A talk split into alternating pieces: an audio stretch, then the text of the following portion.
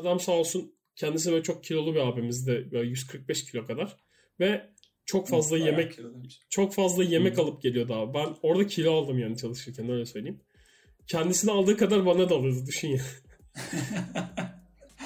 Yani o yüzden çok ekmeğini yedim diyebilirim yani.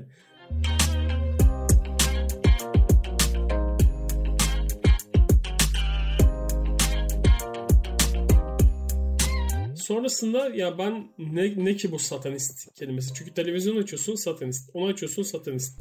Her yerde duymaya başlamıştık odana. Ben de en son... Abi biz bir saniye ya, çok pardon böleceğim ama bizi içeriye atmasınlar bu sohbetten sonra, öyle bir tedirgin. Ya zannetmiyorum. Yani. Bana bağırdı çağırdı. Ben de tabii sinirlendim. Gittim bayağı, hakikaten hani derler ya, gömleğimi aldım gidiyorum diye. Bayağı gömleğim askıdaydı. Gömleğimi aldım çıktım abi. Dedim ki ben gidiyorum, işimi bırakıyorum. Ben dedim böyle bir yerde çalışmak istemem. Bana dedi ki bak dedi, o kapıdan çıkarsan bir daha geri dönemezsin dedi. Dönmeyeceğime emin olabilirsin dedim ben de. Tabii ergenliğin de vermiş olduğu bir atarlılık var üstümüzde. O benimle kötü iletişim olan çocuğa da dedim ki bak dedim, sen yıllar sonra dedim hala burada sürünürken dedim ben başka yerlerde olacağım. Görüşürüz dedim o zaman.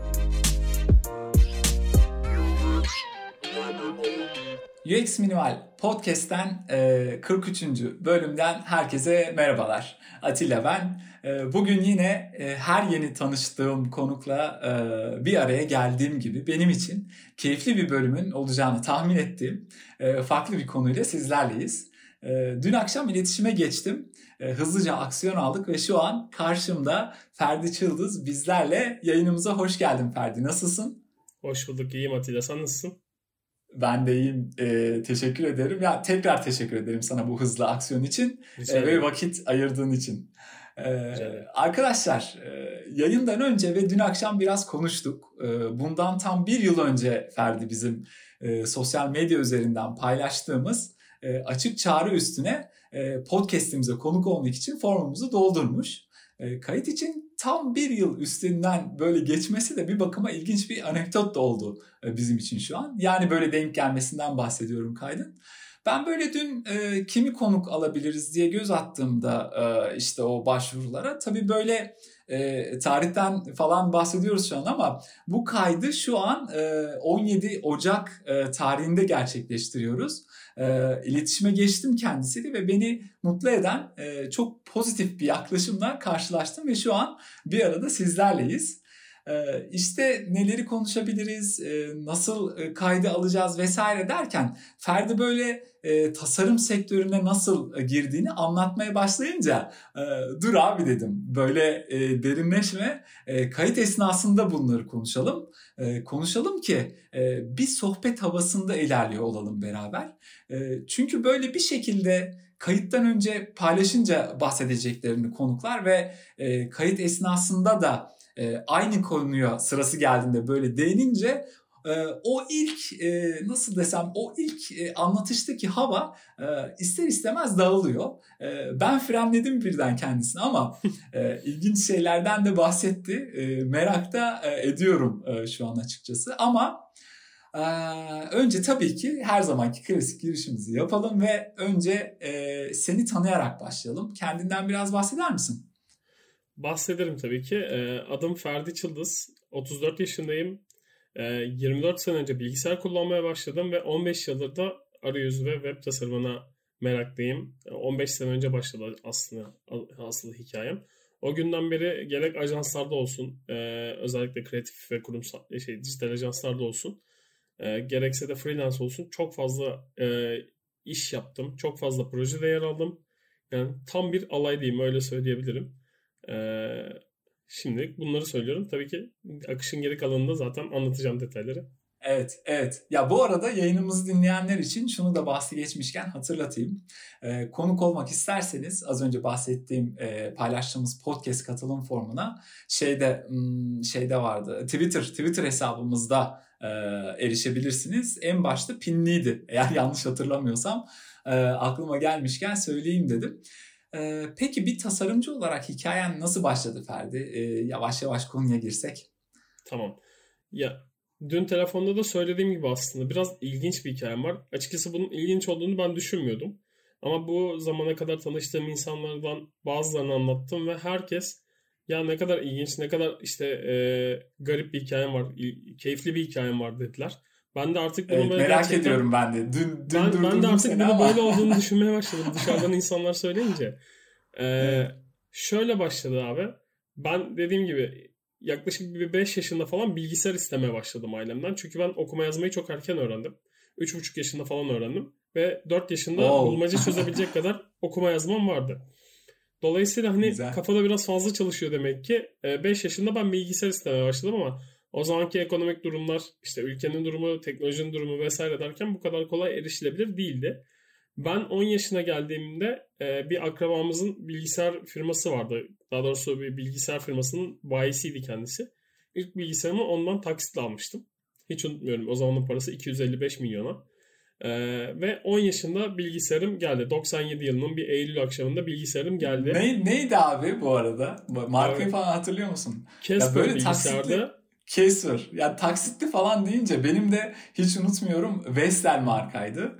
Hani böyle klasik beyaz kasalar olur ya. Abi Vestel'ler çok yeniydi işte benim bilgisayara göre. Ben onları gördüğümde bayağı şaşırıyordum. Falan. Aynen. Vestel Asleo'ydu herhalde yanlış hatırlamıyorsam. Neyse abi buyur devam et sen. Intel Pentium bak çok net hatırlıyorum. Intel Pentium'du. Düz Pentium bu arada. Ve böyle 300 MHz falan değil mi? 333 MHz wow falan diye. Hayır daha da düşüktü ya. Tam hatırlayamıyorum MHz'ını ama. Olabilir yani. Yani 48 GB falan hard disk vardı. Tabii o upgrade'den sonraki hard disk yanlış hatırlamıyorsam tabii. 2 GB falan RAM'im vardı. Daha sonradan 4'e çıkartmış. Ya abi çok komik rakamlar. Pardon. Megabyte'la ölçüyorduk o zaman RAM'i. Megabyte abi aynen. Tabii. 128 MB'ı falan çıkarttığımı hatırlıyorum. 48 MB RAM'im vardı. Evet şu an daha iyi hatırladım. Daha sonradan abi arttırmıştım. Disket falan takıyorduk ya. Disket sürücü vardı. Floppy 3,5 inç falan. Tabii. Şu disket... an nesil bilmiyor yani ne bu falan diye. Bu arada ben ilk bilgisayarımı... Göstersen bilmez. Çok pardon. Bu arada ben ilk bilgisayarımı annemin çalıştığı yerde kullanmıştım. Orada MS-DOS'ta kullanma şansım olmuştu. Yani disketin içine bakıp oyunun exe dosyasını bulup oradan çalıştırmak şeklinde. Aynen abi. Daha sonra kendi bilgisayarımı alınca zaten çok da zorluk yaşamadım. Hani bilgisayar kullanımına aşinaydım zaten. Ama şöyle bir şey oldu. Ben bilgisayarımı aldım. Yaklaşık 1-2 ay içerisinde babam sağ olsun internet bağlattı eve. O zaman internet büyük lükstü. Yani tabii, internet kafeler falan vardı yani. İnternet kafeden önceki dönemden bahsediyorum. Hala var ama oyun amaçlı kullanılıyor. Ve benim ilk modemim 28.800'dü abi. Yani saniyede 28 kilobayt hızla bağlanabiliyordum internete. Yani bugün abi telefonla... Ben daha yeni başlamışım ya. 56K'ydı benim yani. İşte ben bir de 56K ile 28'in arasındaki modeme de upgrade ettim sonradan. 33.600 modem vardı. Hatta 33.600'lük modemi eve ilk getirip bağlattığımızda bilgisayara bağladığımızda internette bir bağlanış hızı vardı. Dedim bu ne? Yani.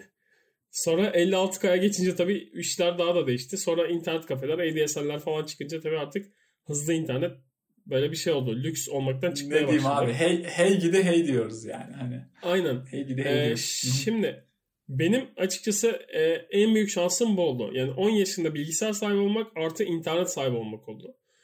Ama tabii o zaman ya varmış tabii ki Google 98'den beri var Google ama ben çok bilmiyordum. İnternette kendimce geziniyordum. İşte tesadüfen bir iki site keşfetmiştim. O zamanın Gen.tr'si vardı belki bilirsin. Ondan sonra işte Grafi 2000, işte Komik Ağızda falan bunları keşfetmeye başladım.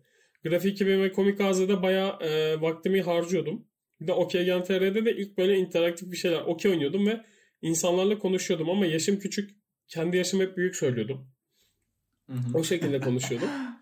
İllegal sonra... işlere girmiştim diyorsun yani. Aynen. Daha sonra Gen.tr'e falan sıkmaya başladı. Artık yeni bir şeyler araştırdım. Ben çünkü çok meraklıydım.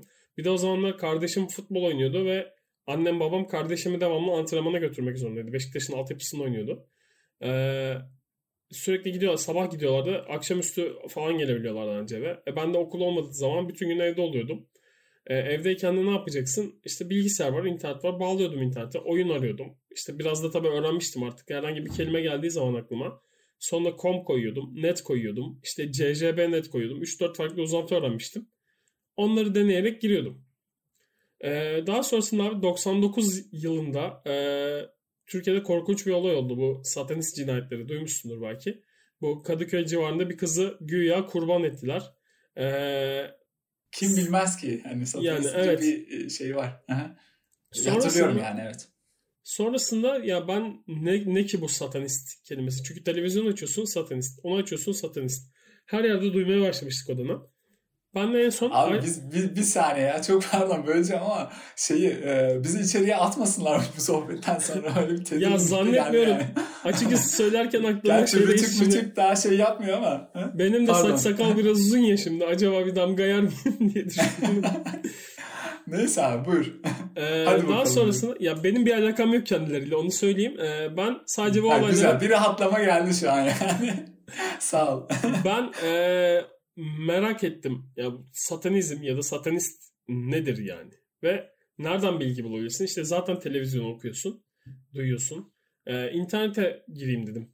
Ne yaparım, ne ederim derken ya öğrendiğim 3 tane uzantı var. Com var, net var, org var. Bir de .com.net, bir de CJB.net var.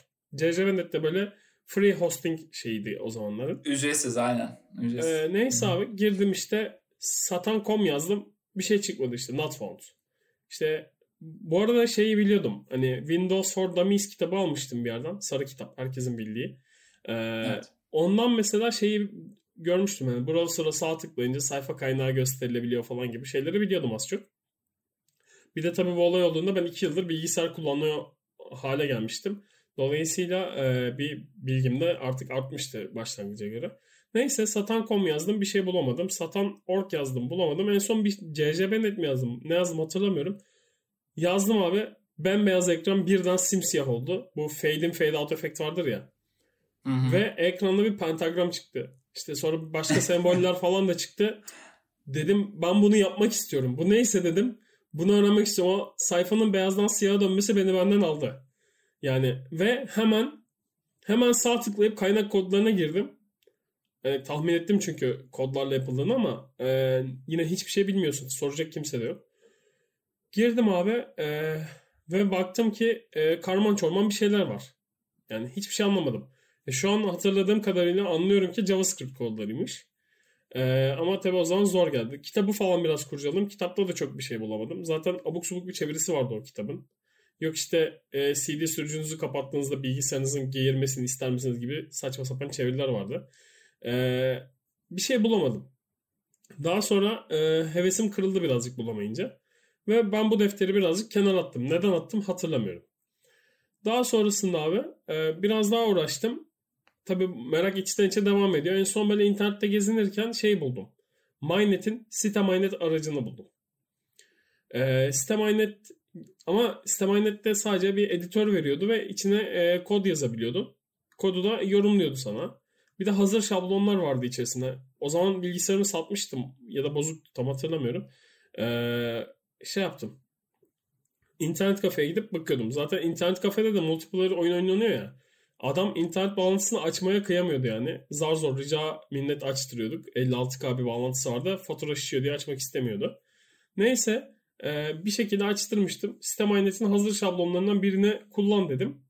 Front page yapılmış. Şu an böyle hala hayal gözümün önünde böyle çok dandik bir tasarım ama. Tam diyordum front page'e ne zaman geleceğiz diye az önce söyledim. Ya, front page yapılmış ama ben o zaman front page'in ne olduğunu bilmiyorum bu arada. Neyse girdim abi ben. Oluşturduğum şablonu açtım, yine kaynak kodlarını arttım dedim. Belki bir şey bulurum. Girdim tabii generate edilmiş bir kod olduğu için o. Bana hiçbir şey ifade etmedi işte. Ama orada bir front page yazısı gördüm. Hatırlıyorum onu. Tabii İngilizce de yok o zaman. Ne kadar zorlanmışız şu an anlatınca daha çok anlıyorum. Sonra abi ben yine kurcaladım bunu ama yine beceremedim ve yine kapattım. Bir 2 sene kadar hiç ellemedim ben bu işleri. Ondan sonra 2 sene sonra yine takıldığım internet kafede şu anda kendisi çok harika bir yazılımcı olan Berk adlı bir arkadaşım var. Çocukluk arkadaşım. Onunla tanıştık. Onunla da bir oyun aracılığıyla tanıştık. Hatta oyunla ilgili sorduğum sorularla sonradan çok dalga geçmişti. Çünkü ben oyunu bilmiyordum. Red Alert oynuyordu kendisi. Neyse bir gün Berk aradı beni. Dedi gel bir kitap aldım kurcalayalım dedi beraber. Ne dedim kitabın ismi? Zıpır bilgisayar dedi. Şimdi isme bakınca diyorsun ki ne olabilir ki? Neyse ama gittim ben evine gittim zaten yakındık. İşte açtık kitabı. Abi kitapta HTML kodlarının ilk 25 tanesini anlatmış adam. Ya vay diyorum şu an ama yani o şekilde erişmene vay diyorum. Zaten evet. O zamanlar hep kitap üstünde gidiyordu yani. Hani her şey kitaplardan gidiyordu vesaire. Serhan Büyükgeçici adlı bir yazarı vardı hatta. Ben kendisini LinkedIn'den falan da ekledim. Ama hani geri dönüş olmadı. Yoksa teşekkür etmek istemiştim. Buradan hasbelkader dinlerse kendisine teşekkür ediyorum. İlk 25 tane kodu bu kitapta bulduk biz. Ama yani 25 kodu tüm attribute'larıyla, mesela A varsa A hrefi de anlatmış, A altı da anlatmış gibi. Ben bilgisayarı Berk'e göre daha erken kullanmaya başladığım için klavyede daha akıcı yazabiliyordum. Bir de o zaman logo 10 parmak gibi setler vardı. Hediye gelmişti bilgisayarla. Pratik falan da yapmıştım. Berk'e göre nispeten daha akıcı yazabiliyordum. En son işte biz çareyi şeyde bulduk. İnternet kafeye gittik. Açtık Notepad'i. Kitaptan kodları deneyerek sadece tag'ler yoktu çünkü örnekler de vardı küçük küçük. Mesela arka planda bir renk veriyorsun ve body on note'da alert çıkartıyorsun, yani uyarı çıkartıyorsun. Ekranda uyarının içinde de bir şey yazıyorsun. İşte Berk bana okuyor. İşte tag aç diyor. Açıyorum. İşte body eşittir vesaire. Tırnak aç. Şunu yaz, bunu yaz falan. O bana okuyor, ben yazıyorum. O bana okuyor, ben yazıyorum. En son böyle dosyayı index.html olarak kaydedip internet kafede çift tıklayıp çalıştırdık. Ve arka plan siyah ve body unlock'ta hoş geldiniz diye bir uyarı çıktı. Biz yerimizden zıpladık böyle olduğumuz yerde. Çünkü tada diye böyle. Abi çok keyifliydi. Bak ondan aldığım hazzı gerçekten çok net hatırlıyorum. Gerçekten çok keyifli bir andı. Çünkü hani ilk defa bir kod yazıyorsun. Tabii herkesin başladığı gibi Hello World'la başlıyorsun. Ve çok bence muazzam bir olaydı. Çünkü düşünsene yazı yazıyorsun ve karşında görüntü çıkıyor. Evet, o hazzı ne kadar aldın eminim. Yani şu an benim de hissettiğim gibi dinleyiciler hissediyordur. O sesindeki o değişimde o hissediliyor kesinlikle yani. Ha, kesinlikle, çünkü bak düşün, yaşta küçük, İngilizce bilmiyorsun. 2 sene önce merak saldığın bir şey bulmuşsun. Ve tesadüfen bulmuşsun yani. Neyse daha sonra tabii biz o kitabı hatim ettik. Böyle artık sıfırdan o kitaptaki bütün kodları artık kitaba bakmadan yazabilecek hale geldik Berk'le. Ama yetmedi. Ne yapmak lazım? Diğer tagler de var. Yani tahminince bir 100 tane falan tag vardı o zaman. Diğerlerini bulmak lazım. Bu sırada hani Berk'in okulu falan vardı. İşte benim okulum vardı. Akşamlar ancak internet kafeye gidebiliyorduk. Her gün de görüşememeye başladık. Dersi falan oluyordu onun. Ya da bir dönem oyuna çok sarmıştı. Oyun oynuyordu. Yani her gün beraber değildik yani bu süre içerisinde. Ben de bilgisayarımı satmıştım ve evde bilgisayar da yoktu. Dolayısıyla ne yapıyordum? İnternet kafeye gidiyordum. İnternet kafede de araştırırken şey buldum. Geocities üstünden Acemi'nin HTML rehberi diye bir şey buldum. Hı-hı. Yine ismini hatırlayamıyorum. Geçenlerde web.archive.org'dan bakmıştım. Gerçek adını da bulmuştum ama kendisini LinkedIn'den falan bulamadım o kişinin. Şu an ismini de hatırlayamıyorum.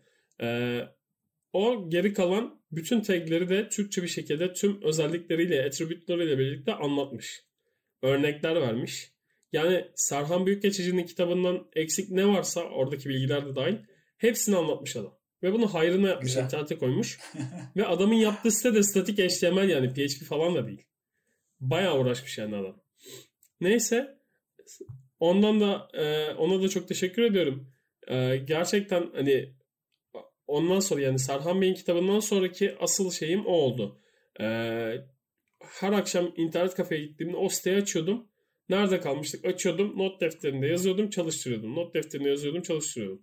Daha sonra farklı bir internet kafeye gitmeye başladım. O internet kafede de şey buldum. AAA Logo Maker diye bir uygulama vardı. Bir de Front Page vardı.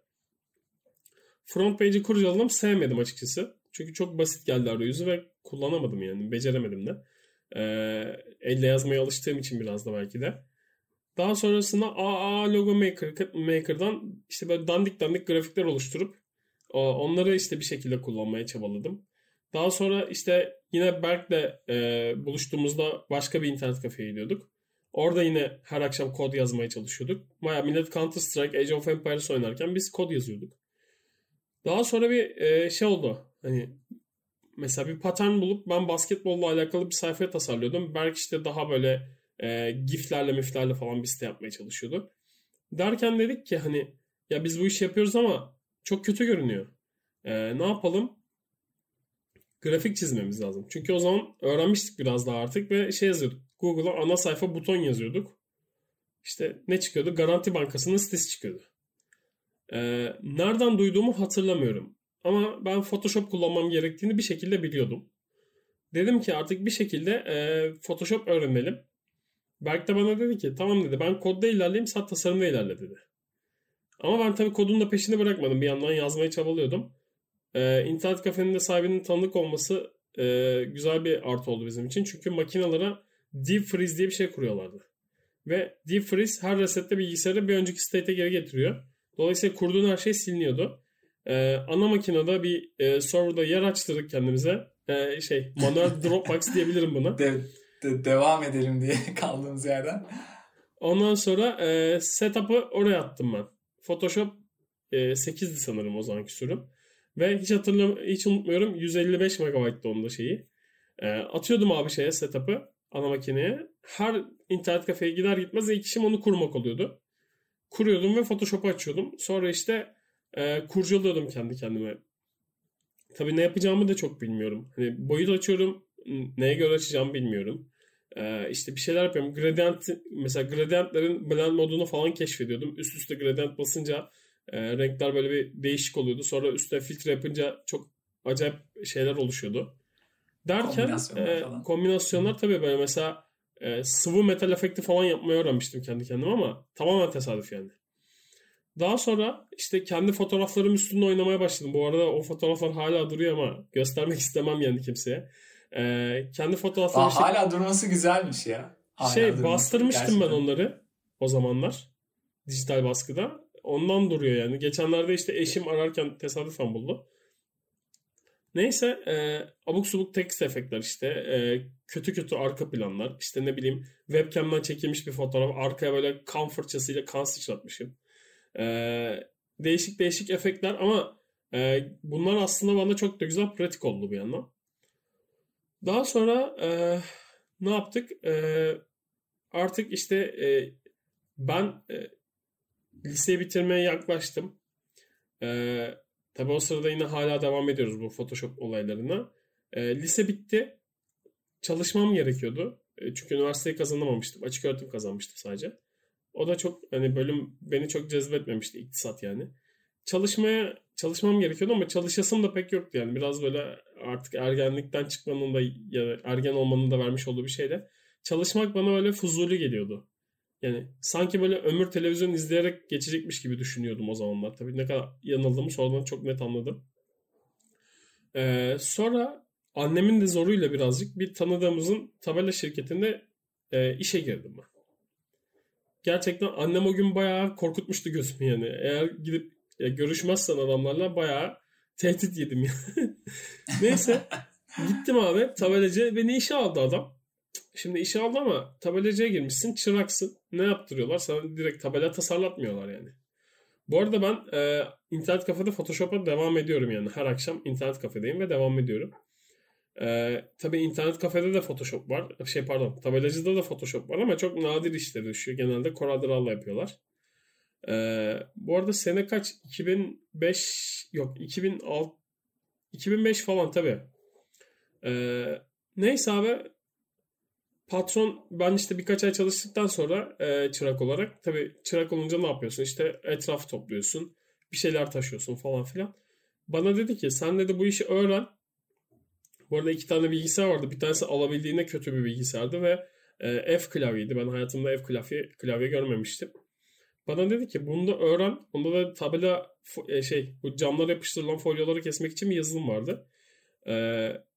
Onları öğren dedi bunu. Sonra CorelDraw öğrenirsin. Seni de buradaki çocuğun yerine geçiririm ben. Ama o da bunu duyunca bana böyle bilenmeye başladı. Yani yerine geçeceğim diye herhalde ve bana kötü davranmaya başladı. Ondan sonra patron da zaten sinir hastası bir adamdı. Böyle sabah işe geç geldiği zaman kendisine sinirleniyordu. Böyle sakinleştirici falan kullanıyordu. Gerçekten çok acayip bir ortam. Ya başkasının hevesi kırılırdı herhalde yani. Evet. Neyse abi. Tabii şimdi patron geç geldiği zaman da öbürü patronculuk oynuyor. Bana bilendiği için zaten adam. Her fırsatta bana bir ket vuruyor. Gerek hevesimi kırmak için, gerek yapmak için. Bu arada çok alakalı değil belki ama o sıralarda işte yaşam 18 artık işte yeni yeni sakal bırakmaya başlıyorum. Saç uzatıyorum falan. Adam bana o kadar takmış ama bir yandan da saçını uzatıp sakal bırakmaya başladı. Benden de 7 yaş büyüktü. Hiç unutmuyorum yani. Ondan sonra ya bir çekememezlik de var anladığım kadarıyla. Sonradan bir gün patron yokken bu beni bayağı kovmaya kalktı ofisten. Dedim sen patron değilsin, hayırdır nasıl kovarsın ki sen beni falan dedim. Sonra ben malzeme almaya başka bir yere gittim. Geldiğimde patron gelmiş. Tabii bu da patronu doldurmuş bir güzel. Ben de ofise girer girmez patron bana bağırdı ama öyle bir bağırma şekli yok abi. Yani anca böyle birinin ailesini falan öldürmen lazım ki sana öyle bağırsın birisi yani. Adam o kadar dengesiz, düşün yani. Velhasıl kötü ya kötü oldu ama bir bakıma da iyi oldu bence. Neden iyi oldu anlatacağım. Bana bağırdı çağırdı. Ben de tabii sinirlendim. Gittim bayağı hakikaten hani derler ya gömleğimi aldım gidiyorum diye. Bayağı gömleğim askıdaydı. Gömleğimi aldım çıktım abi. Dedim ki ben gidiyorum işimi bırakıyorum. Ben dedim böyle bir yerde çalışmak istemem. Bana dedi ki bak dedi o kapıdan çıkarsan bir daha geri dönemezsin dedi. Dönmeyeceğime emin olabilirsin dedim ben de. Tabii ergenliğin de vermiş olduğu bir atarlılık var üstümüzde. O benimle kötü iletişim olan çocuğa da dedim ki bak dedim sen yıllar sonra dedim hala burada sürünürken dedim ben başka yerlerde olacağım. Görüşürüz dedim o zaman. Bunu söylediğimi de çok net hatırlıyorum. Neyse çıktım abi.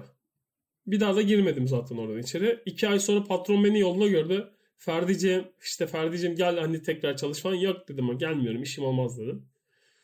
Sonra işte gezmeye falan başladım. Gebze'de kuzenim vardı. Onların yanına gittim. Onların da matbaası vardı. Şimdi ne yapacaksın? Bütün gün evde oturuyorsun. Sıkılıyorsun. Okul da yok. İnsanlar artık senden çalışmanı da bekliyorlar. Kuzenim de matbaada yıllardır dizgi yapıyor. Grafik tasarımcı yani. Velhasıl onunla gezmeye başladık işte. Onunla beraber matbaaya gidiyordum.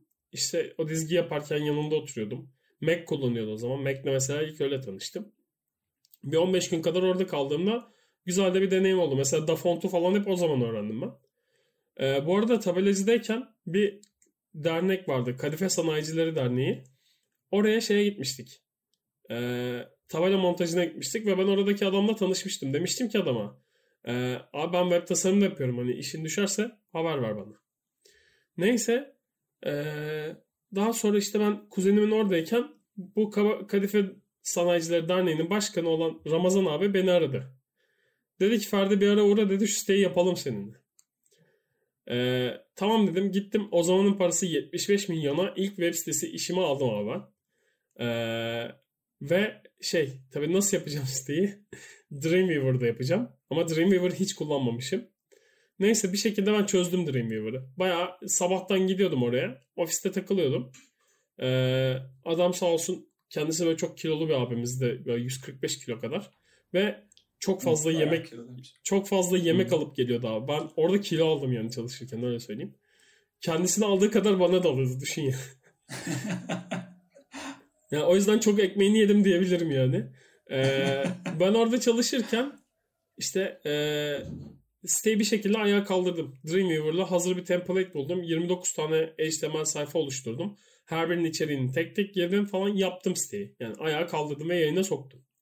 Ama nasıl kötü site yani. Turuncu arka plan, işte mavi yazılar falan çok kötü yani. Neyse aradan tabii zaman geçti. Ben biraz daha uzmanlaşmaya başladım. O sırada tabii bir yandan iş de arıyorum. Yani freelance çalışıyorum ama. Başka bir grafiker abimiz vardı. Küçük bir matbaa gibi bir yer açmış. O beni yanına çağırdı. Gittim. Bir hafta kadar takıldım ama bunların zaten paraları yoktu. Bir tane de küçük bir makine almışlar. İnternet yok. Fontları böyle yazıdan çıktı almışlar. Font seçerken kağıttan seçmeye falan çalışıyorlar. Ben de o zaman demiştim içinden. Ya benim bu fontları bir şekilde ezberlemem lazım ki ya da öğrenmem lazım ki mantığını. Böyle kağıtla uğraşılmaz her seferinde dedim yani. Çok fazla var bir de. Bir de bir sayfaya bakıyorsun. Düşünsene Helvetika'ya bakıyorsun. Zaten bütün sayfa Helvetika. Hani ayırt da edemiyorsun o zaman. Neyse ben bir hafta takıldım. Bunlar bana dediler ki Ferdi'cim biz sana para veremeyeceğiz. Gel dediler sana bir hani iyilik yapalım, seni bir işe sokalım. Neresi dedim? İşte bir etiket şirketi. Hala bu arada duruyor Avrupa yakasında İstanbul'da. Bir etiket şirketi. Ben orada oturuyordum o zaman Avrupa yakasında. Neyse abi Gittim ben. Cumartesiydi günlerden. Ama çalışıyorlardı yarım gün. Beni apar topar, orada bir Nuray abla vardı, rahmetli olmuş geçenlerde. Nuray abla beni oturttu yanına. Dedi ki şunu çiz bakayım, çizebilecek misin? Ben zaten tabelacıda CorelDraw öğrenmiştim biraz. Oturdum CorelDraw'da çizdim. Tamam dediler ya, okey falan. Sonra patronun yanına gittim. Görüştük falan. Bana dedi ki İngilizce biliyor musun? Dedim çat pat. Oğlum yazsana dedi buraya. Dedim çat pat yazsın. Yani yazayım dedim. Zaten çat pat biliyorum, ne olacak dedim. Olsun dedi, buradaki adamlar onu bile bilmiyor dedi. Yaz dedi, böyle şeyler önemli dedi. Şaşırdım tabii, o zaman bir anlam veremedim ama. O da enteresan. Yani ama bak hep küçük bir şey olmuş bunlar bana öyle alttan. Çünkü sonradan mesela İngilizce öğrenmem çok hızlı gelişiyor bu olaylardan sonra. O da şöyle oldu. İşte ben 2005 Ocak ayında falan ya da Aralık ayında falan 2004'ün girdim orada çalışmaya. Daha sonra abi işte tabii bir yandan orada çalışıyorum. Hafta sonları Kadifeciler Derneği'ne gidiyorum. Onların sitesiyle uğraşıyorum. Sonra şey oldu. Kadifeciler Derneği'nin yan dairesinde bir tane ajans vardı. Reklam ajansı. Sahiplerini hiç iyi anmıyorum ama en azından bir 20 ay çalıştım orada. Beni sormuş. Demiş bu çocuk ne yapıyor burada? İşte bunları yapıyor. Yetenekli de çocuk. Kendini yetiştiriyor falan demiş Ramazan abi sağ olsun. Bana iş teklif ettiler. Tamam dedim. İşte sonra etiketçiden ayrılıp orada işe başladım. Biraz çalıştım orada. Ve orada çalıştığımın birinci senesinde daha Kadifeciler Derneği'ne iş yaparken ben şeyi keşfetmiştim. PHP Fusion. Duydun mu bilmiyorum hiç. Yok. Hatırlamıyorum şu an. PHP Fusion'un web sitesine girdiğimde bu bir hazır içerik yönetim sistemi. PHP BB ya da PHP Nuke gibi, eskiden hatırlarsın belki. Hı hı. PHP BB'yi biliyorum. Nuke'ü de tamam. Duydum. Evet. Onlar gibi işte. Ama bunun hem forumu var hem de işte haber modülü falan var. Neyse ben onu kullanmaya başladım. Sonra şey yazmışlar. Moderatör arıyoruz falan diye mesaj attım ben de admin'e. Dedim ki böyle HTML, CSS falan biliyorum. Moderatör yapar mısın beni? Moderatör yaptı beni.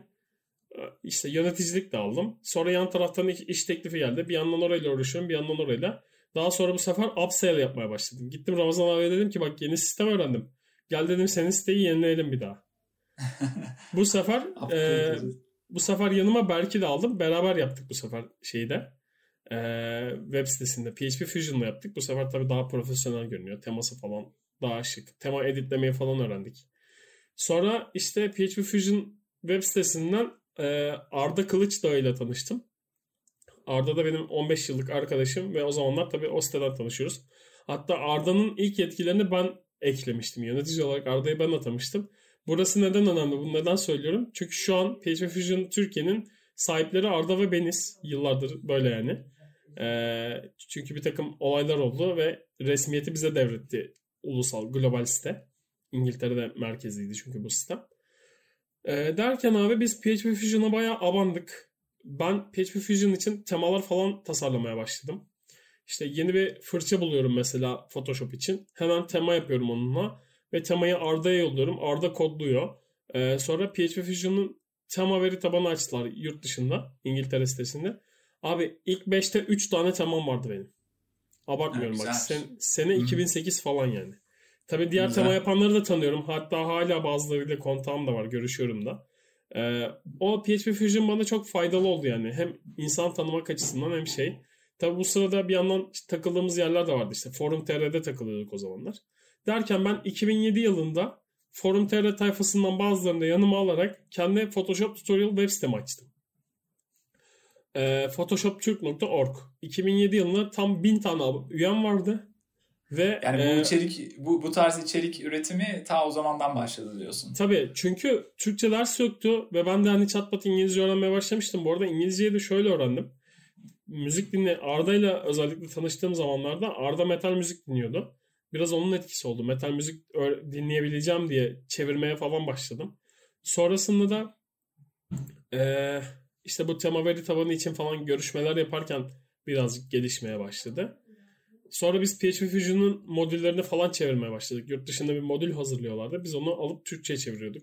Tabii düzgün çevirmen gerekiyor. Böyle anlam kaymaması falan gerekiyor. Sonrasında etiketçide çalışırken de Photoshop dersleri için kullandığım benim kullandığım bilgisayarda internet yoktu. Photoshop öğrenebilmek için de yan bilgisayarda internet varken gidip ondan tutorial'ları indiriyordum. Öbür bilgisayarda bir elimde sözlük bir elimde mouse çevirip yandan tutorial yapmaya çalışıyordum. Hatta orada da şöyle ilginç bir şey olmuştu. Yurt dışından bir etiket gelmişti. PDF formatında. Onu açamamışlardı. Ben bir şekilde Photoshop'ta onu katman katman ayırıp CorelDraw'a almıştım ve patron bayağı takdir etmişti beni. Geçen sefer bu iş geldiğinde biz alamadık falan demişti. Çözüm odaklılık diyelim yani. Evet abi, ama hani tamamen meraktan geliyor benimkisi yani. Photoshop'u öğrenme çabasıyla nasıl alırım? Color Range ile tek tek bütün katmanlara ayırırsam ben bunu bir daha CorelDraw'da çizerim gibi düşünmüştüm. Çok da basit bir şeydi aslında ama şu an olsa tabii sağ tıkla ve Illustrator'ı aç, yapıştır. Neyse, tabi o zaman programlar da çok iyi değildi. Bu arada mesela bir clip art kullanmak için CorelDraw'ın kocaman bir kitabı vardı. Yanında CD'si vardı. Hangi CD'de hangi sayfada olduğunu bulacaksın da alacaksın yani. Çok zor işte. Derken abi aslında ben burada hani senin bir sonraki soruna da cevap vermiş oldum anladığım kadarıyla ama derken ben hem İngilizce öğrendim hem çok iyi seviyede Photoshop öğrendim hem de gözüm kapalı HTML CSS yazabilecek bir hale geldim. Daha sonrasında valla güzel yani güzel. Daha sonrasında da 2008 yılında 2007 yılında web sitesini açmıştım. Birkaç yerde çalışma girişimlerim oldu. Kötü deneyimler yaşadım ama oralarda artık biraz sıfırdan web sitesi çizebilecek haldeydim yani. Mesela Photoshop açıp bir web sitesi tasarlayabiliyordum. Hatta 2008'de falan Erol Evgin'in o zamanki web sitesini tasarlamıştım. Çalıştığım yere gelmişti iş. Hatta DeviantArt hesabımda duruyordur hala. Belki bununla ilgili bir video yapabilirim YouTube'da. Derken abi 2009'da böyle bir işsiz kaldığım bir dönem oldu benim. Bir 15 günlük falan. O arada da mesela eski çalıştığım yerden biri freelance iş pasladı. O 15 günde öyle değerlendirmiştim. Derken en son Kadıköy'de bir yerde iş buldum. Orası da çok kötü bir yerde ama çünkü doğru düzgün para falan alamıyordum. Derken 2010'un Ağustos'unda ben ilk böyle adam akıllı ajansıma girebildim. En Üst Kat interaktif. Belki biliyorsundur. En Üst Kat böyle benim için oldu. Böyle bir dönüm noktası gibi oldu. Özellikle orada geçen ilk 2 senem. Çünkü para alamadığım şirkette patron bana para veremeyip tatile gitmişti. Nasıl oluyorsa artık. Ben de intikam olarak gelen ilk iş teklifini değerlendirmiştim. Dükkanı kapatıp gittim yani. O kadar sinirlenmiştim. Neyse gittim. Bana dediler ki seni arayacağız dediler En Üst Kat'ta görüştüğümde. Tamam dedim. Sonra ben çıktım oradan çıktım eve dönüyordum. Telefon çaldı. Açtım, Orkun abi arıyor. Ferdi ne zaman başlayabilirsin işe dedi. Dedim 2 hafta sonra başlarım dedim. Hani istifa falan diyeceğim. Tabii ben 1 hafta sonra istifa ettim. 1 haftada yatış yaptım evde birazcık. Aslında o yüzden 2 hafta demiştim. Buradan dinliyorsa onu da söylemiş olayım. Derken abi En Üst Kat'ta çalışmaya başladım ben. En Üst Kat'ta 4,5 sene çalıştım ve hani özellikle dediğim gibi ilk 2-2,5 sene bana çok şey kattı. Hatta ben oraya daha sonradan Arda'yı da aldırdım. Arda askere gitmek istiyordu halbuki. Ama jQuery bilmesine sebep mesela Arda'ya çok ilgi duydular. Arda'yı da aldım yanıma. O da uzun bir süre çalıştı. Hatta askere gitti, askerden gelince devam etti. Derken biz 4,5 sene En Üst Kat'ta çalıştık öyle. Sonra yavaş yavaş bugünlere doğru geldim yani. Yani süper. Ya Ferdi böyle takır takır anlattın. Bu güzel, samimi, net.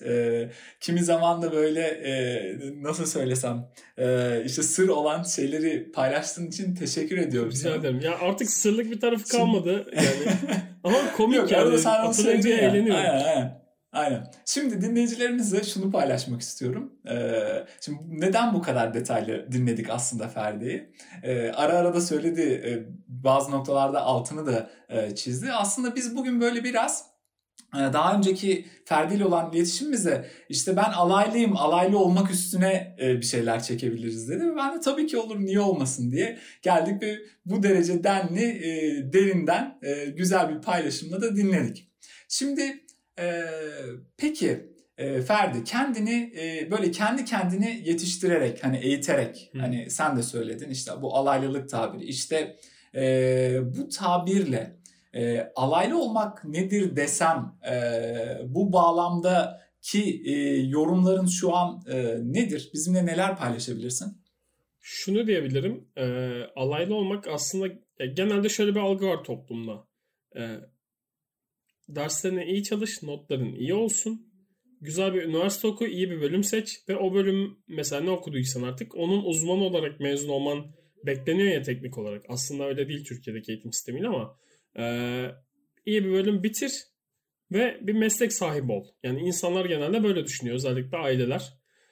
Ama maalesef pratikte bu kadar kolay değil. Mesela ben memur bir babanın çocuğuyum. Benim babam bana küçükken memur olmamı söylüyordu hatta. Gir bir KPSS'ye gir, işte belediyeye gir vesaire. Kendisi belediye emekli. Garanti işi olduğu için. Yani. Ya genelde öyle. Mesela geçen bir girişimin videolarından görmüştüm. Bir tanesi daha vardı. Adamın $1 milyon şirketi var. Babası memur emeklisi. Hala memur oluyormuş yani, düşün. O artık farklı bir bence düşünce yapısı ya da bakış açısı. Tam olarak ne dediğini bilmiyorum. Ben ama dedim ki yani babam 3 ay boyunca bana her türlü böyle şey yaptı yani, telkinde bulundu, dedi bak git memur ol oğlum, şunu yap oğlum. Ben dedim ki baba dedim sen ne dersen de ben gerekirse sabaha kadar bilgisayar başında oturacağım ama bu işi yapacağım dedim. Çünkü ben seviyordum bilgisayarla uğraşmayı ama yani o zaman sorsan mesleğin ne diye söyleyemezdim bir şey yani. Çünkü bir şey yoktu ortada. Daha sonra işte en üst katta çalışırken işte artık şeyler oturmaya başladı. Bir şeyler, kavramlar da yerine oturmaya başladı. Mesela ilk bugünkü işte senior web designer, işte senior UI designer falan. Ben gidip en üst katta Orkun abiye demiştim ki abi dedim artık bizim ünvanları yazmamız lazım.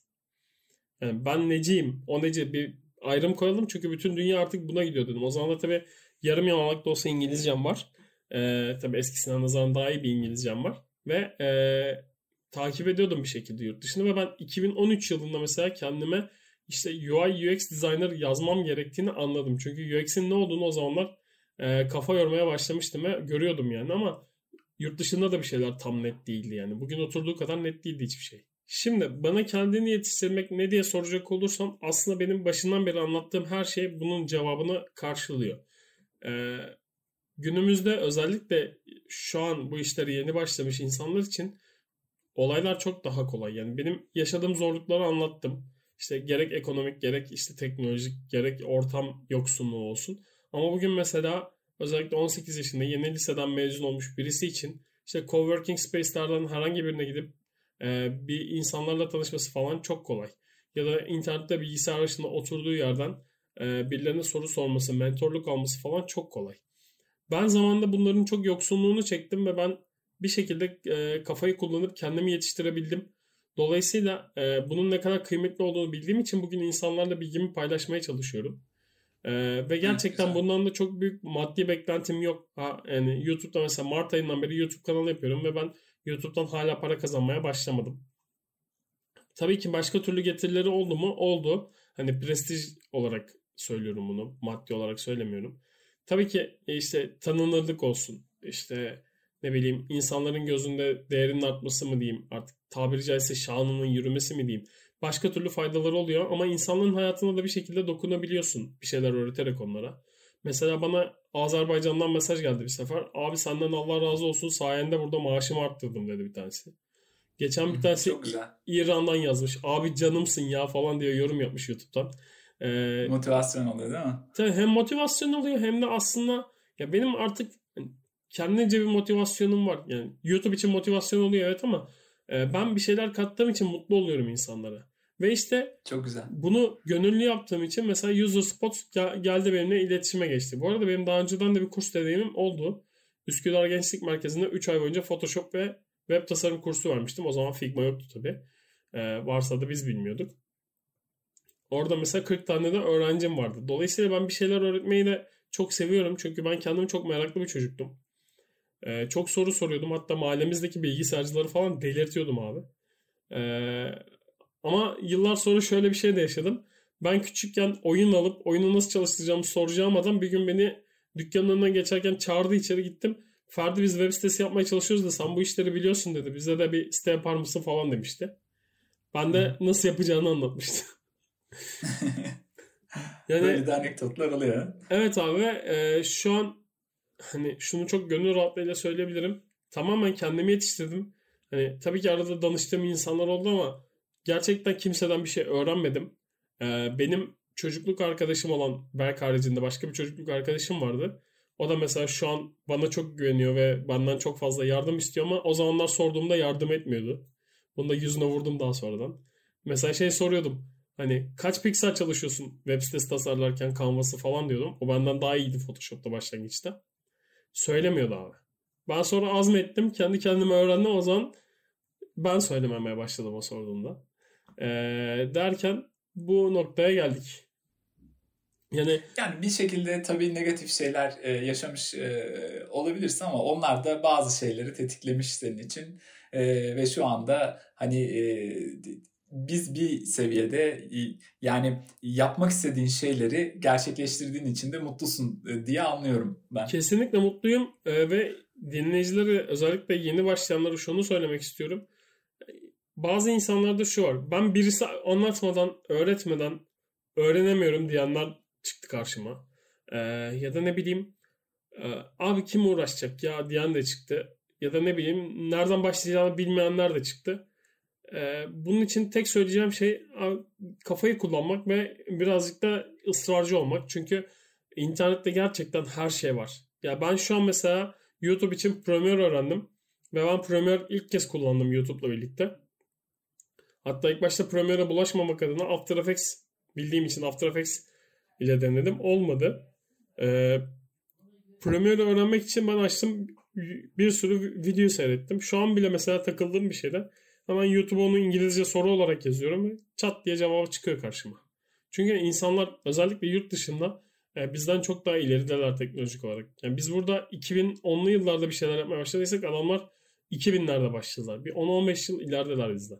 O yüzden kendini yetiştirmek ve alaylı olmak konusunda son söyleyeceğim şey, bir şey öğrenmek için kimseye ihtiyacınız yok. Bir şey öğrenmek istiyorsanız tamamen kendi çabalarınızla bir yere gelebilirsiniz. Ben bunu zamanında yaptım. Şimdi yapmak daha da kolay arkadaşlar. Evet. Ya ben de şunu paylaşayım. Tabii ki o kişisel motivasyon, dış etkenler vesaire ama eğitim dediğimiz kurguda kişilerin yetkinliğine göre de az önce de senin belirttiğin gibi motivasyonları değişebiliyor vesaire ama ben de şunu paylaşmak istiyorum. Şimdi benim de mesela bu tasarıma böyle eskileri hatırladığım zaman Eric Jordan diye bir tasarımcı vardı. Ta bu Flash'ın Flash MX zamanlarında böyle bir web sayfası vardı, 12Vans diye. Daha sonradan böyle çok büyük bir... biliyor musun? Ha, güzel. Bayıla bakıyorduk işte. Aynen. Bayıla bakıyorduk. Şeydi böyle. Yani Apple bugün nasıl trendleri belirliyorsa onların tasarımlarını falan gözlemliyorduk. Onların ürettiği o flash içerikleri, flash hareketli animasyon tasarımları böyle bir trend zamanında vesaire. Yıllar sonra böyle kendisine bir ulaştım. Facebook'ta biraz muhabbet ettik vesaire. Sonra LinkedIn'den ekledim ve hatırlıyorum mesela. Eğitimine yazmıştı. Hala aynı mı bilmiyorum ama self-educated diye bir tabir koymuştu. O an bile böyle bir etkilenmiştim. Yani böyle idolümdür falan diyebilirim ya da bu işlere girmeme sebep olan yegane karakterlerden biridir diye paylaşabilirim. Yani şuraya bağlayacağım aslında muhabbeti. Ya evet, gerçekten bir şeyi istersek her ne kadar zor şartlar altında da olsa, imkansızlıklar da olsa, okulunu da okumak isteyip okumasan da, gidemesen de, bir şekilde burada senin bu samimi paylaşımınla insanlar istediklerini bir seviyeye kadar gerçekten canlı gönülden böyle çabalayabilirlerse bir noktaya varabilirler ve bu şu anda hatırladığım ve bildiğim kadarıyla freelance tasarımcıyım demiştin değil mi? Ben şu an aslında bir IT şirketinde, Ukrayna menşeli bir Türk şirketinde tam zaman olarak çalışıyorum. Remote mu çalışıyorsun? Remote çalışıyorum ve 1,5 yıldır bu böyle. Yani pandemiden önce de remote çalışıyordum. Hı-hı. Yani günün sonunda bir şekilde hayatını idame ettirecek geliri de elde edebilmişsin şimdiye kadar. Çok güzel valla. Ne diyeyim, tebrik ederim seni yani. Eyvallah, teşekkür ederim. Şu anda neler yapıyorsun peki? Şu anda demişken. Şu an neler yapıyorum? Az önce de söylediğim gibi Ukrayna'da merkezi bulunan ve dünyada da 3-4 ülkede şubesi olan bir IT şirketinde remote designer olarak çalışıyorum. Şu an tek tasarımcı benim ekipteki ve diğer herkes zaten yazılımcı ve gerçekten ağır yazılımcılar yani. Yıllardır bu işi yapıyorlar. Onun dışında tabii ki freelance her zaman hayatımda vardı benim. Yani 2010'dan beri belki de hatta aslında ilk işimi freelance yaptım ama onları saymazsak 2010'dan beri de aktif olarak hani gerçek normal tam zamanlı işimin yanında bir yandan da freelance çalışıyorum. Ve son zamanlarda çok renkli işler yapmaya başladım. Özellikle daha globale açılmaya başladım. Mesela Kanada'dan, Estonya'dan, Mısır'dan, Almanya'dan işler yaptım. Bu görmüşsündür belki bir ara Twitter'da çok paylaşıyordum. iOS 14 ile birlikte mesela ikonlar yapıp satmaya başladım ve en son mesela bir tanesi Fransa'dan benden 6 aylık kullanım için lisans almak istedi. Yaptığım bu şey diyorsun değil mi? Shortcut'lara, ekranda evet, shortcut'lara evet. Ekleme özelliği son sürümde geldi galiba. Öyle bir orada burada görüyorduk gerçekten. Evet ve ben onu ta Android zamanında My Color Screen diye bir site vardı. My Color Screen'de bayağı sıfırdan tasarlıyordun bütün ana ekranı. Ve bir launcher yardımıyla her şeyi ekleme çıkartma ya da widget oluşturarak yapabiliyordun. O zamanlardan aşinayım zaten ben bu işlere. Uzun süre çalıştın mı peki Ferdi freelance olarak? Ya ben açıkçası hayatımın, kariyerimin tamamında neredeyse hep tam zamanlı bir yere bağlıydım. Bunun yanında freelance çalıştım. Hiç öyle bütün işi gücü bırakayım full freelance'e döneyim demedim açıkçası. Malum Türkiye şartlarında da bu biraz riskli olurdu. Evet, sürdürülebilirlik biraz zor oluyor çünkü. Evet, bir ara düşünmeliyim bu arada. Ama evet, yani hani, düzenli gelir elde etmekten bahsediyorum aslında. Tabii kesinlikle ve bir de şöyle bir durum var. Zaten tam zamanlı çalışırken bir tane proje aldığında başka vaktin kalmıyordu. O zamanki çalışma şeklimiz de birazcık farklıydı. Çünkü yani daha hantal bir program kullanıyorduk. Mesela Photoshop'ta web tasarım yapmak bugün Figma'da yapmaktan çok daha uzun sürüyordu. Her ne kadar kısa yollara hakim olursan ol. Yaptığın iş günün sonunda aslında grafik tasarım ve o zamanki tabii akımlar da başkaydı, trendler de başkaydı. İşte skeuomorphic design yapmak bugünkü flat design'dan çok daha zor yani. Ve bugün işte hani artık browserların da desteği falan var. O yüzden çok güzel şeyler yapılabiliyor ama mesela biz yine en üst katta çalışırken yani patron da tasarımcıydı bu arada. Bir header tasarlıyordu. Akıllara zarar yani. 800 kilobayt PNG olarak koyabiliyorduk ancak o header'e. Ve ben onun yaptığı menüleri alıp tekrar responsive olabilecek şekilde baştan tasarlıyordum Photoshop'ta. Böyle şeyler yaşadık. Hatta o zaman da Merino Salon'un web sitesini yapmıştık. Onun header'ıydı o. Böyle kıvrımlı mırımlı, bol shadow'lu bir şey çizmişti. Ama resim yapmıyoruz günün sonunda yani. Web sitesi yapıyoruz. İşte burada da aslında küçük bir anekdot vereyim. Tasarımcılar kod bilmeli mi sorusunun cevabı bu bence. Bilmelisiniz abi kesinlikle. Yani en azından okuyacak kadar, okuduğunuzu anlayacak kadar aktif yazmasanız da bilmelisiniz. Evet. Çünkü kodlanabilir hani tasarım yapmak zorundayız yani. Aynen. Ben de o son dediğini ekleyecektim aslında. Yani günün sonunda çıktıları, hani bu bir dijital arayüzse hangi teknolojilerle çalışacağını bilerek, öngörerek, uygun tasarlayacak seviyede bir yetkinlik sahip olması çok daha işleri kolaylaştırıyor. Bir de şey diye bir soru sormak istiyorum da sana. Şimdi bu alaylılık meselesiyle ilintili. Hani günün sonunda tamam hani bir şekilde bu bir tasarımcı kimliğiyle veya hani onu kapsayıcı bir şekilde bölümden ve yani üniversite mezunu olmadın ama hani şunları gözlemlediğin oldu mu? Bunun böyle dezavantajını hani mektepli olmamanın dezavantajını yaşadığın veya hissettiğin zamanlar oldu mu? Veya böyle bir örnek var mı? Hani yani, paylaşabileceğin. Kendi kariyerim boyunca yani çalıştığım yerlerde bunu pek önemsemedi insanlar. Ama dolaylı olarak hissettiğim oldu. Nasıl oldu? Onu şöyle izah edeyim. Mesela bir gün Bilgi Üniversitesi'nin bursluluk sınavına girmiştim ben. Özel yetenek sınavına. Yani özel üniversite olduğu için de test yapıyorlardı. Öyle el çizimi falan yaptırmıyorlardı. Çok basit bir el çizimi istiyorlardı. El çizimim çok iyi değil bu arada. Eskiden çok iyiydi ama üstüne düşmeye köreldim. Daha sonra ben sınava girdim ve beni mülakata çağırdılar. Ama burslu değil, burssuz mülakata çağırdılar. Ben zaten okulun ücretleri çok yüksek olduğu için burssuzu istemiyordum ama mülakata da denemek istedim. O zamanlar Flash'ta bir portfolyo yapmıştım kendime. Bence o zaman için çok bile havalıydı yani. Onu CD olarak okula götürüp teslim etmiştim. Ama sağ olsunlar benim CD'mi bozmuşlar. Nasıl başardılar bilmiyorum. Ve görüşmeye gittiğimde CD'yi taktılar ve çalışmadı. Ben de hani imkansız dedim, ben sonuçta test edip gelmiştim. Bu arada karşımda 6-7 tane kurul üyesi falan var. Stresli bir ortam. Bir de önceden insanlardan da hep duyduğun şeyler işte çok zor, çok aman şöyle aman böyle, insanlar bir göz korkutuyor. Tabii yaşım da 20'yi geçmiş, askerliği falan teciz ettirmiştim. Tabii birkaç senedir de bu işlerle uğraşıyordum. Web sitem çalışmayınca dedim ki işte ferdiçılız.net'e girin dedim. Oradan bakabilirsiniz. Hani tabii girdiler ama okulun interneti mi kötüydü? Artık o an ne oldu bilmiyorum. Online'ı da göremediler tam doğru dürüst. Ya da flash player yoktu bilgisayarda, hatırlamıyorum.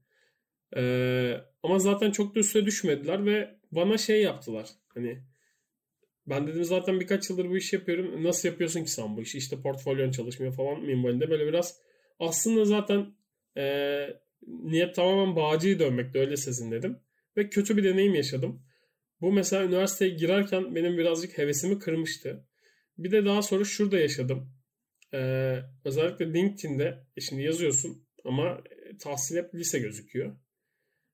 Bunu ben hiç başından beri problem etmedim ama ta 2 sene öncesine kadar ön lisansı bitirdim. Özellikle bir de hani Ukrayna menşeli bir firmada çalışmaya başlayınca ve profile de üniversite eklenince insanların bana bakış açısı, ulaşma şekilleri falan değişmeye başladı. Mesela LinkedIn'den önceden başvurup geri dönüş alamadığım global firmalar kendileri yazmaya başladılar. Evet. Ve bununla ben gerek oradaki Kiev yazmasının gerek de üniversite mezunlarının çok önemli olduğunu düşünüyorum. Ama onun dışında bir seferde şeyde yaşadım. Bir arkadaşımın çalıştığı bir firmaya iş görüşmesine gittim. İçerideki herkes üniversite mezunu ya da halihazırda üniversiteyi bitirmeye yakın öğrenciydi. Juniorlar ya da stajyerler hariç. Ben sırf üniversite mezuniyetim yok diye benim beklediğimden alt bir rakam teklif ettiler bana. Buradan da kendilerini kınıyorum açıkçası. Çünkü tahsil her şey demek değil. Gerçekten çünkü ben en üst katta çalıştığım dönemlerde bize Yeditepe'den mezun bir sürü grafik tasarımcının ya da başka üniversitelerden mezun grafik tasarımcıların, web tasarımcıların portfolyoları geliyordu ve ben lise mezunu halimle sırf olaylı olduğum için onları değerlendiren taraftaydım. Yani dolayısıyla ben bunun biraz da artık ego tatmini olduğunu düşünüyorum. Özellikle bu firma için söylüyorum, şu an isimlerini vermeyeceğim ama piyasada da tanınan da bir firma bildiğim kadarıyla, yazılım şirketi. En son orada yaşadım. Ben de tabii ki kabul etmedim o teklifi. Ve kendi yoluma baktım. Hep ama böyle iyi bir ekibe dahil olmak istedim. Ama hayat bir şekilde beni böyle tek başıma kalmaya doğru itti hep. Yani ekiplere dahil olsam da o ekibi çeken kişi oldum hep genelde. Mesela ben en üst katta çalışırken ekip 3 sefer falan değişti ve her seferinde en sona kalan adam bendim yani. Hatta böyle developerlar bile çıkmıştı işten. Tek başıma çalıştım 1,5 ay. Kod revizyonu geldiği zaman onları bile yapıyordum yani. Hatta prim vermişlerdi bana o zaman. 1,5 ay bütün işleri çevirdim diye. Yani her şey para demek değil. Her şey tahsil demek değil. Ama işte insanların bakış açısına bakarsan bazısı için diploma çok şey ifade ediyor. Bence öyle değil ama. Evet. Peki böyle hani yıllarca kendi kendini yetiştirmiş, kendini geliştirmiş, eğitmiş ve bir noktaya gelmiş bir birey olarak kendini geliştirmek için neler yapıyorsun? Nelerden ilham alıyorsun? Beslendiğin kaynaklar vesaire ne? Bu yayını dinleyenler için neler önerirsin? Abi neler öneririm? Birincisi her şeyden önce İngilizce öğrenmeleri, eğer bilmiyorlarsa. Eğer İngilizce biliyorlarsa, vakitleri çok sıkışık bile olursa olsun ikinci bir dil öğrenmelerini öneririm. İlk tavsiyem dil öğrenmek olur. Çünkü İngilizce öyle bir nimet ki gerçekten benim bugün kendime yaptığım en büyük iyilik belki de İngilizce öğrenmek ve buna 15-16 sene önce başlamış olmak. Daha sonrasında neler yapıyorum? Bol bol işte yeni, özellikle kullandığım araçlarla alakalı kendi sitelerini, bloglarını, YouTube kanallarını falan takip etmeye çalışıyorum. Yeni şeyler öğrenmeye çalışıyorum. Mesela hep 2 boyutlu grafikler çiziyoruz ama mesela geçenlerde oturdum bir cumartesi günü bayağı 4-5 saat Blender öğrenmeye çalıştım. 3 boyut öğrenmeye başladım. Ve şimdi öyle bir şey ki yeni bir şey öğrenmek insana şey katıyor. Hani bakış açısı da katıyor. Sadece yeni bir tool öğrenmiyorsun orada. Bir sürü şey öğreniyorsun. Ve o yüzden İlhamımı nereden aldığımı söyleyecek olursam, birincisi işte awards.com var bilirsin, ödüllü web sitelerinin yayınlandığı. En çok orada geziniyorum ilham almak için. Dribble'a falan çok fazla bakmamaya çalışıyorum çünkü Dribble'daki bir ortam, yani nasıl diyeyim, şat koymak benim için çok bir şey ifade etmiyor. Ben daha çok gerçek projelerle ilgilenmeye çalışıyorum. Tabii orada da gerçek projeler var. Şimdi Yiğit'i öldürüp... Favorite Website Awards'a bakıyor musun? Favorite Website Awards. Açıkçası onu bilmiyordum. Yani FVA'yı mı diyorsun? Yani Awards'u seviyorsan... Evet FVA'yı. FVA olarak biliyorum adını. Evet. Özellikle eskiden En Üst Kat'ta çalıştığım dönemlerde Awards'tan önce orayı çok geziyordum. Ama uzun zamandır girmediğimi fark ettim sen söyleyince. Evet. Awards'u seviyorum deyince orayı da seversin diye düşündüm. Awards'u sevdiğim şey şu. Hani mesela çok güzel kategoriler var. Mesela Unusual Navigation diye bir kategori var abi. Ve hani bütün UX kurallarını at çöpe. Gerçekten adamlar acayip navigasyonlar tasarlıyorlar ve bazısı gerçekten harika oluyor yani. Ya da ne bileyim işte Big Background Images diye ayrı bir kategori var. Yani standart kategoriler değil, işte renkleri seç, işte tarzı seç ya da corporate, işte personal gibi şeyler değil de daha detaylı kategoriler var. O yüzden seviyorum orayı. Daha sonra YouTube'dan çok fazla ilham alıyorum. Özellikle yeni öğrenmeye çalıştığım tool'larda, mesela Adobe Dimension, Blender, bu Spline çıktı yakın zamanda. Spline'in gerçi adam akıllı tutorial'ı yok ama olursa da Türkçelerini ilk ben yapacağım büyük ihtimal, öyle görünüyor. Güzel. Spline öğrenmeye çalışıyorum. Tabi bu aralar pek vaktim yok ama olduğu zaman en azından. Blender bu arada çok hoşuma gitti. Yani Blender'da çok fazla şey yapılabilir. O yüzden Blender'da aslında biraz uzmanlaşamasam da bir mini level olmak istiyorum yani. Evet. Onun dışında... Awards'un konferansları da güzel oluyor. Ben de onların YouTube kanalında vakit buldukça... Ya açıkçası hiç izlemedim. Niyetlendim birkaç kere ama bir şekilde öyle arada kaynadı gitti yani. Sonra Twitter'dan özellikle çok fazla ve LinkedIn'den diğer tasarımcıları takip etmeye çalışıyorum. Ama genel olarak özellikle Türkiye'de gördüğüm şeyi söyleyeyim. Bir ego savaşı var abi. Yurt dışındaki tasarımcılar böyle değil. Bizim Türkiye'de maalesef insanlar, özellikle tasarım sektöründeki insanlar çok egolu. Ve hani özellikle böyle, tabii hepsini aynı kefeye de koymak istemem ama yaşı genç olanlar özellikle kendilerine bir şey zannedebilen insanlar da var aralarında. Bizzat hani engellediğim bile oldu, sana o kadar söyleyeyim yani. Bazısı da mesela özellikle bilgiye çok muhtaç olan, özellikle Anadolu'da yaşayan birkaç arkadaşım var. Hatta bir tanesi bayağı yapmıştı. Ona sorsam benim başımı çok ağrıttı ama ben öyle düşünmüyorum. Bana mesela hep diyordu. Abi işte bunu nasıl yaparım, şunu nasıl yaparım falan diyordu. Çocuk Şanlıurfa'daydı yanlış hatırlamıyorsam. Ben bayağı onun her sorusuna cevap vere onu böyle motive ede bir şekilde İstanbul'a gelmesini sağladım ve şu an özel bir üniversitede burada reklamcılık okuyor. Bölümünü yanlış hatırlıyor olabilirim. Ve bayağı tasarım yapıyor. Buradan Şeyh Muzo'da selam diliyorum. İnşallah dinliyordur. Selam gönderiyorum. Elimden geldiğince işte çalıştığım yerlerde tecrübesiz olanlara yardım etmeye çalıştım. Mesela eski çalıştığım başka bir ajanstan, King diye bir ajansla çalışıyordum. Oradan bir junior'ım vardı, Sultan. Aslında yönetici asistan olarak girmesine rağmen işe tasarıma merak olduğunu söyleyince onu bayağı yanıma alıp iş yaptırmıştım. Ve şu an o da bir ajansta art direktör olarak çalışıyor 4 yıldır. Ya da 3 yıldır, emin değilim. Ve kendisini de bayağı geliştirdi başlangıca göre. Şu anda aslında devam ediyorsun değil mi? Yani şunu paylaşayım ben de. Arkadaşlar bu arada Ferdi'nin YouTube kanalına bir göz atın demek isterim. Yayından önce göz atma imkanım oldu biraz benim. Hani ilginizi çekerse de kesinlikle takip alın. İçerik tüketmek çok kolay Ferdi değil mi? Kesinlikle. Ama üretmek kesinlikle kolay değil. Emek ve özveri gerektiren bir şey. Bunun için de seni ayrıca tebrik ederim tekrar. Teşekkür ediyorum. Bu arada içerik üretmenin zorluğundan bir anekdot vereyim. Mesela bir gün, yani kötü de bir bilgisayar kullanmıyorum bu arada. Hani orta seviye oyuncu bilgisayarı diyebiliriz. Bir gün Greenbox ilk kez kullanmıştım. Ve Greenbox'la kendimi çektiğim videoları renderlamak istedim. Tabii biraz acemiliğin de etkisi var burada ama ben bunu tutup After Effects'te yapıp bilgisayarı render'a bıraktığımda tam 11 saat render aldım. Ve 11 saatin sonunda bütün videoları yanlış renderladığımı fark ettim ama. Yani ve bunu YouTube'da daha sonra düzeltip yayınladım ama o kadar zor oldu ki yani gel bana sor. Ya bir tane video, yani 40 dakikalık falan bir video için 20 saat uğraştım. Sana o kadar söyleyeyim. Ve bu 20 saatin 11 saati de beklemekle geçti. Sıkıntı şurada. Bilgisayar render alırken başka bir şey yapamıyorsun.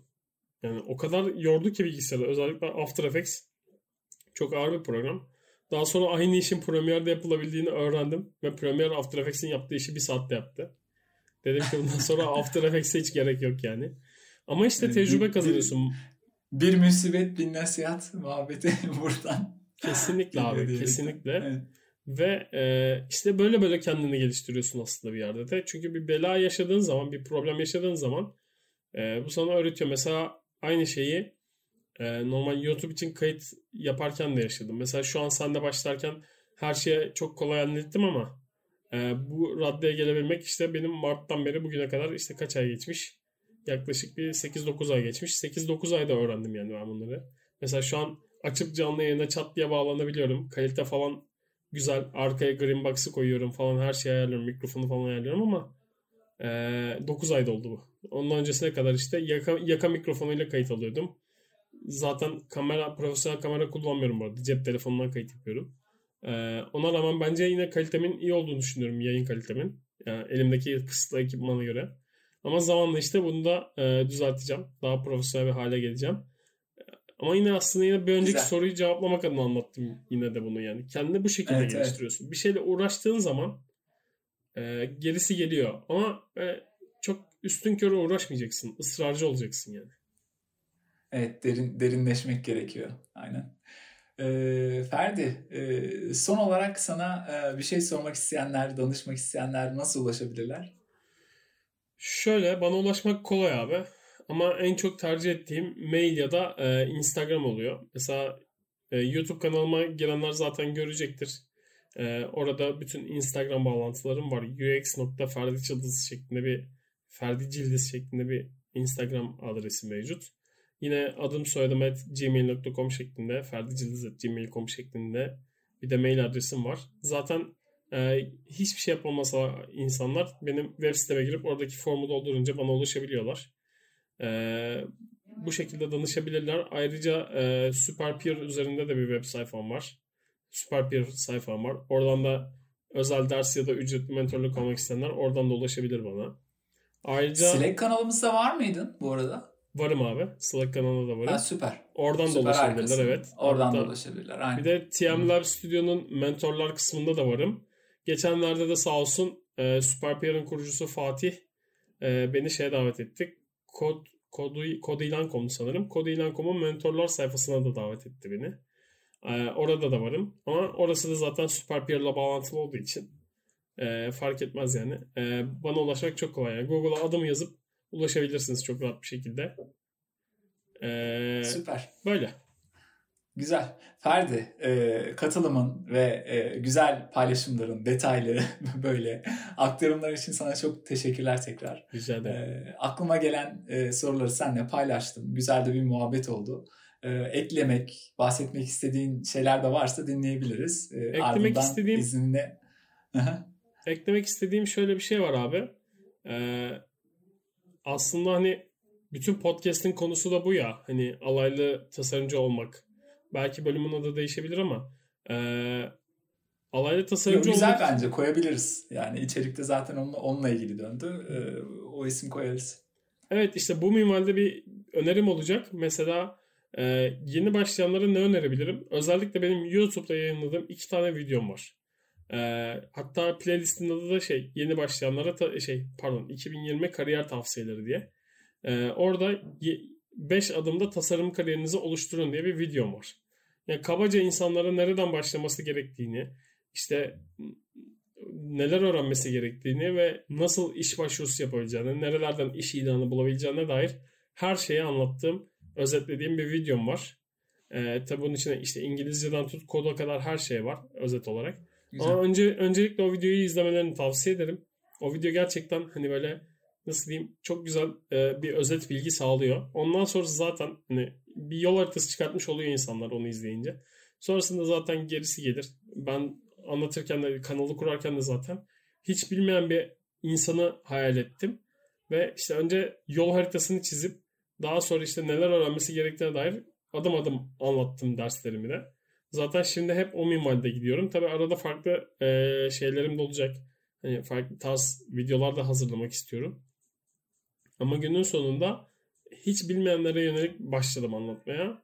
İşte bu son olarak User Spots'la başlayacağımız kursta da artık bir tık üstüne anlatmaya başlayacağım. Yani Figma'nın temellerini öğrenmiş insanların artık bir üste nasıl çıkılır, işte proje nasıl yapılır, brief nasıl alınır gibi şeyleri de o kursta anlatmayı düşünüyorum. Yani aslında amacım sıfırdan insanlara bir kariyer yolculuğuna başlamalarını sağlamak ve yanlarında olabilmek dolaylı olsa da. Güzel, süper, değerli, kolay gelsin diyorum sana. Teşekkür ediyorum. Bu arada bölümün adını da belki şey diyebiliriz, bu işlere nasıl ulaştım diye değiştirebiliriz. Bakalım, konuşuruz tekrar sonra, tamam. Bölümden sonra. Tamam, izninle ben o zaman kapanış konuşmasına geçiyorum, klasik. Tamam. Evet, Ferdi'ye tekrar teşekkür ediyorum bu yayında bize eşlik ettiği için. Bizi dinlediğiniz için de siz dinleyicilerimize teşekkür ediyoruz. Slack kanalımıza hala gelmediyseniz lütfen katılın. Ferdi de orada. Güzel sohbetler ve paylaşımlar oluyor. Sizi de bekleriz. Bizi dinlediğiniz platform üzerinden takip etmeyi ve yorum yapmayı unutmayın. Podcast'i nereden dinliyorsanız. Böylelikle görünürlüğümüzü arttırıp bize destek olabilirsiniz. Bir de yine neden bahsetmedim? Patreon hesabımız var. Buradan tüm patronlarımıza da ayrıca tekrar teşekkür ediyoruz. Bize başından beri her ay oradan istikrarlı destek olanlar var aralarınızda. Hani ekosisteme katkınızdan dolayı minnettarız. Ve yine tüm sosyal medya hesaplarımıza web sayfamızdan erişerek bizi takip edip haberdar olabilirsiniz. Başka bir UXM Podcast'te yeni bir konu ve konukla görüşmek üzere. Hoşça kalın. Dinlediğiniz için teşekkür ederim arkadaşlar. Hoşça kalın.